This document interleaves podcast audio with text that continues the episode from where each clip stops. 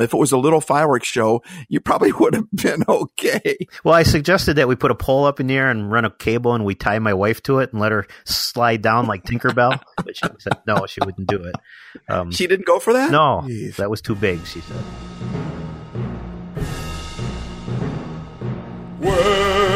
Welcome to Happy Life Studios, where we are here to make you happier.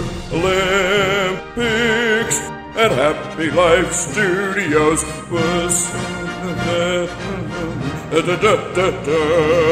What's up, Happy Lifers? I'm Stevo. And I'm Tony. So, in our last podcast about Shaun White, um, you telling a failure story, and I immediately thought of the fireworks story. Yeah, that's good. that when I tell a failure story and you don't know which one it is, that says a lot about me.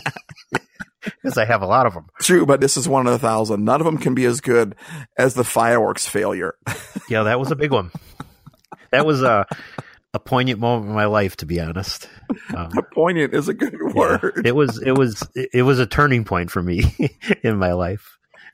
So I love Disney World, and so every once in a while, somebody will help us out, and we've been able to go to Disney World a few times. And at the end of the night, they have the big fireworks show with the music, right. and it's emotional. And you're there with like I've been there when my kids were younger. And, and I, I, just need to say too, Tony, that most people when they go to Disney, they go to Disney for for the rides, for the fun of their family. You and I go to the Disney to dream. Oh yeah, to go. I can do that at home you know so so much fun.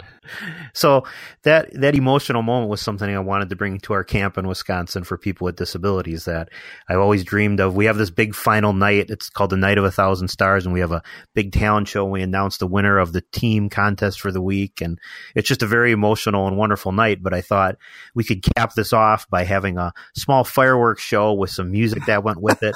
Kind of a you know miniature disney thing and i'd been dreaming about this for years and you said small. No, even you, your your name is Little Tony, but you don't do anything small or little. okay, compared to Disney, you're thinking it's little, but no. You, well, in my mind, anyway. that's the problem. If it was a little fireworks show, you probably would have been okay. I'd like it to be as big as Disney's. I suggested that we put a pole up in the air and run a cable and we tie my wife to it and let her slide down like Tinkerbell. She didn't go for that? No, she wouldn't do it. Jeez. That was too big, she said. If she said yes, you would have found a way to put her on a cable for the flagpole down to the chapel. You would have done it and put wings on her and the whole fairy dust. I would have done it. I would have tied her up there, yeah. Be thankful that I'm not telling that failure story right now. Remember my wife, Carol? oh, jeez. Um, so we found uh, we found uh, one of our volunteers worked for a fireworks company and got all these fireworks donated, and we got the music cued. And the night before anybody was here, we on the beach set off all the fireworks, did a practice run, and it went incredible. And and it was just I was so excited. It was like going to be one of the great moments because I've been dreaming about this so long. And um, somewhere between the trying it the night before camp started and them actually doing it uh, one of my coworkers and partners here at Camp Daniel decided that um, he would build a better tube system to put the fireworks in to shoot off. Uh, but what, what we didn't realize was that the tubes he had built were just a couple inches longer than the other tubes we had used to shoot the fireworks out of, and um, which created a problem which we didn't know about till after the show started. So we got to the final big moment of camp, and he was back there, and he got to go and lit the fireworks, and we were all prepared for it to go off, and all of a sudden, a firework shot right back at what seemed like at me. And I wasn't sure at first if he was aiming for me or what was going on. But what proceeded to happen was that the fireworks, uh, the tubes were too long, and the fireworks didn't shoot up in the air. They only shot up in the air about seven, eight feet. So, and, and they were shooting oh back oh towards us instead of away from us. and, and so here we have 50 people who have varying degrees of disability and another 80 volunteers all around a big fire pit in a compact area with a stage, music playing, and there's a fireworks show going off at us about two feet above our heads. And and if you've never been to Camp Daniel, you have to realize that we have a section where we eat dinner. It gets so loud in there that we have to have a section for a bunch of people that can't handle noise because it's it's it causes them to panic and fear and right. There was that part too. That's just for dinner. Yeah, So, so that's a whole nother failure. now you got Thanks. fireworks flying over your heads and yeah, so we're getting showered with fireworks and ash, and as it's unfolding, within about 12 seconds, it turned into utter chaos. Everybody running in every direction, people screaming and crying, and it was just, it was like a bomb hit was going off. You know, it was this horrible scene that you see on TV, and I- so I'm just standing there, and like I'm slowly realizing over a few seconds that you know my career and time is over as a camp director. That I had just blew it so big time, and somebody was going to get hurt and go to the hospital, and I was going to have to take them there and say I shot off fireworks in their face. Um, it's my fault, and so I just all this stuff just kind of overcame. I just I stood there frozen. I started to cry, and I thought, man, I've just oh it man. um, until I was shaken out of my grief by DJ, who is one of the young men who used to live with us, uh, who passed away a few years ago, not from the fireworks, but from something completely different. Uh, but he was he DJ is was blind, and uh, he thought it was the greatest fireworks show he had ever been part of. So he was sitting in a chair next to me, just howling, saying, "Wow, this is great! I can't believe it! This is amazing!" Because it was so up close and personal for him, but he didn't realize the fireworks were just above his head. Um, Up yeah. close and so personal. I was kind of jarred from you know my own sadness to hear how excited he was.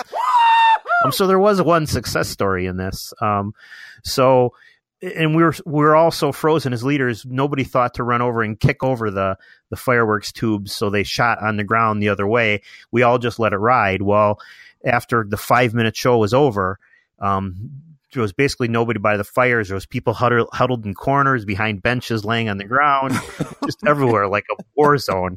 Um, and it was just tears and crying. And and um, I walked back Oh, to my man. room just to gather myself for a minute and just started thinking about what had happened. And then I went back out, talked to the nurses. Well, it was a miracle. Nobody had gotten hurt. Um, you know, physically, the fireworks didn't Yeah. hurt anybody. I could imagine. And so I was so relieved over that. But then I realized that I had just caused chaos. So um, I took my coworker with me and I said, "Come on, come with me." And uh, he followed me around. I went to each cabin because it was bedtime at that point, and went into knocked on the door, went into every cabin, and I walked in tearfully and just told everybody in every cabin that I was sorry and I promised that uh, we'd never shoot off fireworks like that again, and nobody would have to worry about you know none of that again. And um, so we went from cabin to cabin doing that, and uh, everybody was still kind of in shock. And um, we walked back to the dining hall and got ready for our evening meeting when all the counselors come back and we have a meeting with them so they can kind of talk about the events of the day. Well, there was no other event that day to talk about except for the fireworks. yeah, yeah. So as I sat there, I sat there for an hour contemplating what to say and how I was going to actually. I, I, what what I came to was that I need to resign and just say I'm not fit to be leading this group of people. And Wow. you know, I just I blew it. There was no nothing else I could say, and that that's what I felt like. I felt like a a horrible failure that I I failed to keep people safe. I failed to, you know, see what could go wrong. I was so caught up in the excitement and the emotion of the whole situation. Um, and it was a very personal thing instead of thinking about everybody else. So I decided that I was going to stand up and, and tell everybody I was going to resign. And so everybody filed into the meeting and I kind of sat in the corner and the meeting got started. And finally I stood up and I apologized again. I mean, I was sobbing at this point and, and I said, I'm not fit to lead anybody. I'm not fit to, to be a camp director. And, and so this is going to be my last meeting. And so just as I was about to say that I'm quitting and I'm done, a mother of one of the campers who happened to be there as a counselor, um, and her daughter was one of the most traumatized people there because apparently she's deathly afraid of fireworks. A whole nother thing that I never even thought about um, because it was such a selfish act that I was doing. it was a stinking war zone. It was. It was. I can't even explain how horrible it was. But she interrupted me as I was in the midst of quitting. She stood up. She came over by me and put her arm around me. And this is a fifty-some-year-old mom at the time, and had a twenty-some-year-old daughter there, and said, um, "The way you handled it after, and you came around and you apologized and you hugged all the campers, and now that you're in here expressing such remorse, she said, she put her arm around me, and I'll never forget it. She said, "You're the greatest leader that I've ever been under." and the way you've handled this is the way life ought to be handled. And she said, I would follow you anywhere. And I was in utter shock. Like I just, wow. I mean, I sobbed on her wow. shoulder. And pretty soon everybody in the room had gathered around me and were expressing the same types of things and that there was no way I could ever quit. And, you know, that they would easily all move on from this. And I walked away from that utterly changed that uh, you know I thought that I knew something about leadership and I thought that I knew something about failure or being a success but that moment taught me that really I knew nothing and that you know God took that whole horrible thing and turned it into one of the great moments of my life let alone my leadership life wow. and so I think a lot about that you know when I see people with you know success and failure stories it wasn't that i won the gold medal for shooting off fireworks after that it wasn't right. anything like that it was it was a moment where i was on my knees to be honest and um, totally humbled and and it was the fact that how people came around me and again we were talking back to the Shaun White thing how his family came around him that's just what struck me all the people that it took wow. to get him to where he was um, from where he had started right. with, you know, the issues uh, right. at the last Olympics. Right. I mean, to have somebody say, I'll follow you anywhere, to me are some of the most potent words you could ever get from anybody. I mean, it just hits me right in the gut with a whole, I'll follow you anywhere. And she said that. I mean, there isn't a higher compliment for me that you could say, I'll follow you anywhere. But she said that because of your failure, not because of your success. Right. And it's not just Shaun White. Did you see the German loser that doesn't sound good. I would never do the luge if I had to pick. His, I hate to be called a loser all the time. So he was a loser, all right. I think he's won like four golds in the luge. So everyone was expecting him to win and he was in the right place to do it. And, and this is when Chris Mazdzer, I think his name is, the American got silver in the luge. I think right. he might be the first guy that I don't know, but it was, it was pretty cool. But so, but this guy was going to come down and, you know, he's going to take it and he didn't get any medal at all. He was like Shaun White from the Sochi Olympics, the last Winter Olympics. He was expected to be the guy and everything was set up for him. And then he fails. He loses, you know, and at the very end, he's gone through his thing and everyone's screaming Mazdzer got a silver because, you know, he didn't, the German guy didn't place, the American guy got a silver and everyone's excited, but a, they, they finally took a camera and they showed the German guy who was still in his sled and his head was down he was dejected. And all of a sudden the announcer starts talking about what's going on. And all of a sudden you see his coach come over and sit right down next to him. And then the announcer talks about how his coach is his father. Hmm. It's his dad. And he said, and now he's taking off his coaching hat and he's putting on his dad hat. I don't know why that motivated me so much. I don't even know this guy, but to, to hear that and to see him take off his coach's hat and put on his dad hat, cause he didn't need to be coached at that moment. He didn't need to be told what co- corner he missed it in and how he blew it. He didn't need that. You know what he needed? He needed a hug you know, and it's a good thing it wasn't the other way around because those losers, have you seen their gloves? They got all these spikes in them, you know, to help them on the push off on the beginning. And so like when Mazdzer got silver and he's up in the crowd and he's hugging everybody, I have to admit, I kind of felt like Camp Daniel on that fireworks show. I mean, I was getting kind of, I was getting very anxious and very nervous about, dude, you got spikes on the end of your gloves and you're hugging everybody, you know? So obviously, you know, you had to be pretty careful. But I think sometimes we got to take our coaching hats off and put on our dad hats, put on our friend hat, put on our human being hat and just give somebody a hug because it's in our failures that our greatest successes can come out of. I think there's nothing more successful than when people come around you and love you and lift you up and help you. And and it it always takes somebody being down for that to happen. And are we willing to be down? Are we willing to show that face? Are we willing to put ourselves in a place where we might fail? And then are we willing to kind of publicly face that? Or I could imagine for you know the the loser in the Olympics that it, it could be a hard thing to have your coach take off his hat and just be dad for a second if you were worried about what people thought or uh, something like that. But you know, ultimately, it's it's that's what it's about. It's about you know the love we have around us and and how do we gather and get that love. It's not always by being the perfect son or the perfect dad or the you know perfect daughter or the perfect mom or whatever it is. I think that it's within our mistakes that that you know when we mess up or we didn't we didn't do what we thought we should do it just opens the door for people to walk through and give us something completely different Yeah. Listening to you say that when I said I, I'm not sure why I was so moved. I know why I was moved because I'm thinking of the relationship that he and his dad have now. And no one would ever pick to come closer to somebody to go through something like that, you know? Right. But the relationship between his dad is just got even greater than what it was before. Not because he won the gold. That obviously would bring them together too, but because he didn't win. There's a blessing sometimes to losing in front of a, a crowd where everyone knows that you lost. You know, that's the thing with people with disabilities. When we go to Camp Daniel, they can't hide their disabilities, but we fail I have failed so many times. I fail a lot.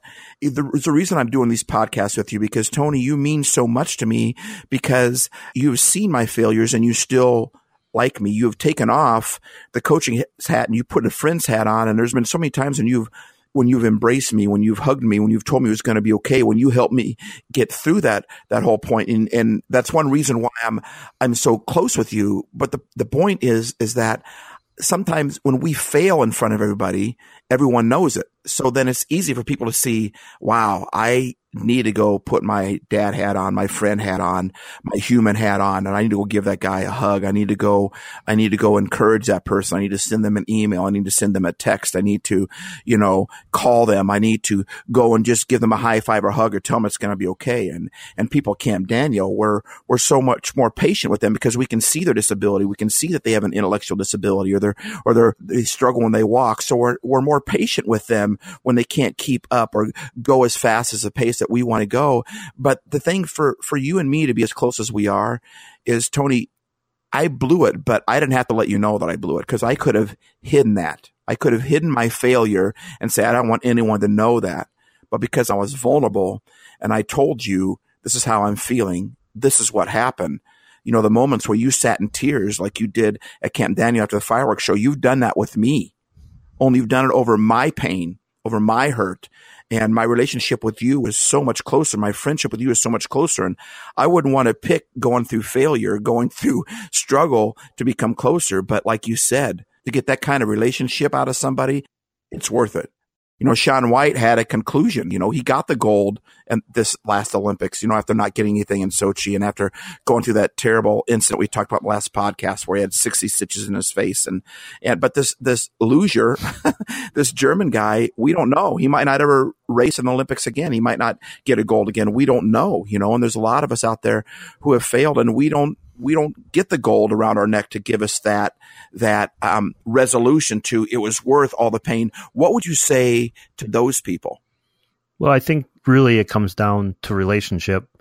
Ultimately, what's the most important thing, and and having you know a God who loves us and that we love, and and having people around us who love us and that we love. At the end, that's the most important thing, and um, the victory, the winning, those are good things along the way, but not quite as important as, you know, the people. And that's what real success is. And so whether something goes right or doesn't, it doesn't matter when you have all these other things. At Camp Daniel, we call that horribly wonderful. And happy life, we call that happy and crappy. Uh, there's a lot of different ways to explain it, but ultimately it's about setting ourselves up you know, to to pick your dad as your coach. Maybe most people wouldn't do that, but this is the benefit of it. Um, those are those are things that we need to set ourselves up for. Um, because you know most of us aren't going to win a gold medal or yeah. have some great victory. Yeah. Um, we're going to have to look for other ways to, you know, satisfy something within us and and be okay with how life is going. And that's the way. It's it's with other people that God puts in our path will be happy too. People are the prize. And you might not have the gold medal, but you do. If you have people, you already have the prize. You are a gold medal winner.